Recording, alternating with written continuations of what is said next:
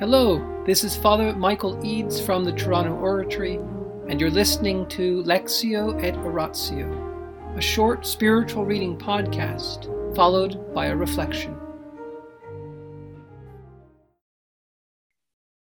The Imitation of Christ by Thomas à Kempis, Book 3, Chapter 37. Sincere and utter self renunciation wins us freedom of heart. Christ the Beloved, leave yourself behind, my son, and you will find me. Have no choice of your own, no personal preference. You will be the winner every time. The moment you surrender yourself to me, never to take the gift back, a greater store of grace will be added to what you already have. The learner. How often am I to surrender myself, Lord? And in what manners am I to leave my own preferences behind? Christ the Beloved. Always, at every moment, in small things as much as in great. I make no exceptions. It is my wish that in all things you should be stripped naked of self. Otherwise, how are you going to be mine and I yours, unless you take off every shred of your self will, whether it shows outwardly or not? The sooner you do this, the better you will feel for it. The more wholehearted and sincere your surrender, the more you will please me and the greater will be your gain. There are some who make this surrender, but leave something out. That is because their trust in God is not unreserved, and so they take care to see they are provided for. Again, there are some who at first offer everything, but later on, when temptation has been working on them, they make things their own again. And so advance but little in the ways of holiness. The only way for such as these to reach the real freedom of an unencumbered heart, to be favored with a happy and close friendship with me, is this.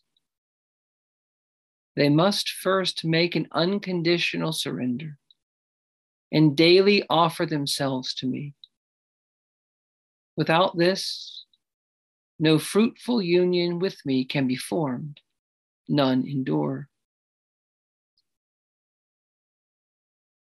I have said this to you a great many times, and now I am saying it once more. Leave yourself behind, surrender yourself, and you will enjoy great inward peace. Give all for all. Look for nothing ask for nothing back. Rest on me, sincerely and without faltering, and you shall have me. Your heart will be free, and no darkness lie heavy upon it. This is what you must strive for, pray for, long for the power to strip yourself bare of all self seeking and naked to follow the naked Jesus, to die to yourself, and be for all eternity alive in me. Then all your foolish fancies will dwindle and die, along with all unreasonable disquiet and needless worry. Then, too, will ungovernable fear take leave of you, and love run wild will die. In the name of the Father, and the Son, and the Holy Spirit. Amen. Angels of God, our guardians dear, to whom God's love commits us here, ever this day be at our side to light and guard, to rule and guide. Amen. Most Sacred Heart of Jesus, teacher of teachers, have mercy on me. Saint Philip Neri, patron of thy own, heart of fire vessel of the Holy Ghost, pray for us. In the name of the Father, and the Son, and the Holy Spirit. Amen. One of the great features of this book, The Imitation of Christ, is how it states so clearly the obstacles to friendship with Jesus, to a happy and close friendship. We are friends with him as soon as we are in a state of grace. If we have divine love in our hearts, then we have some friendship with him. That's what charity is. That's what divine love is friendship with the Lord. But what we're trying to aim at is a happy and close friendship. And in one way, the obstacles are our attachment to things money, fame, sexual pleasure, food, revenge, rest. Envy at other people's situations, kind of rejoicing at their downfalls. All of these things are, are obstacles. It's true. But what's the biggest obstacle? Well, think back to that chapter where he talked about carrying your cross. And why does our Lord say, according to this book, that we have to always carry our cross? Because we always have to carry around ourselves that fall inside of us. Okay. Now, with that in mind, think of this chapter. What's the real obstacle to the spiritual life? It's not primarily food or sex or money or fame or any of those things. They're, they're problems, they can be. But who's the one wanting those things? And for whom do we want them? Well, I want them for myself. You want them for yourself. Love is willing the good to someone. You see, it's twofold. It's the good you love, yes, but it's for someone. So there's a love of self, a love of the, the one you're loving it for. And this is what he's getting at here in this chapter. It's the self will that's the main obstacle in the spiritual life the self will. See, even when we start denying ourselves things and we start fasting, we start praying more, we start doing all kinds of acts of charity, one of the problems that creeps in is that it's I'm doing it. I've chosen this penance. I've chosen this act of prayer, this plan, this discipline. You see, yes, it's good. Yes, it's detaching us for certain things, but in some way it reinforces the fundamental problem, which is self will, because all of these things I've chosen. Are they good? Yes. Am I getting more freedom from some bad slaveries?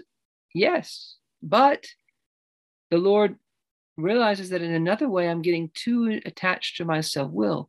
That's why there can be real pride in spiritual people. A certain pride creeps in as we make progress, as we spend more time in prayer. And so, as we keep going, if we want a happy and close friendship, if we want real freedom, an unencumbered heart, truly a free heart, not a heart that's secretly selfish and self seeking all the time. That's what we want, and that's what we do want. Then we have to pray. We have to long. We have to strive. For what? For the power to strip yourselves bare. Notice what he says strive, yes, but then pray and long. Pray and long for this this ability, this power to leave ourselves behind. This is the great trouble.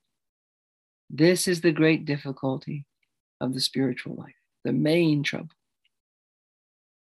But let us not be disheartened. Let us not be discouraged. Because this is a power.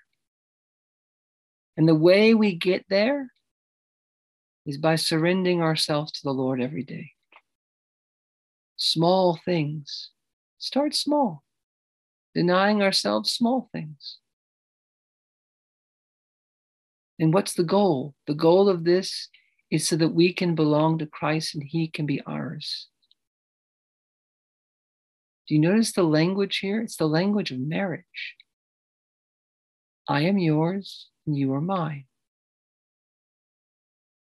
Daily offering ourselves to him.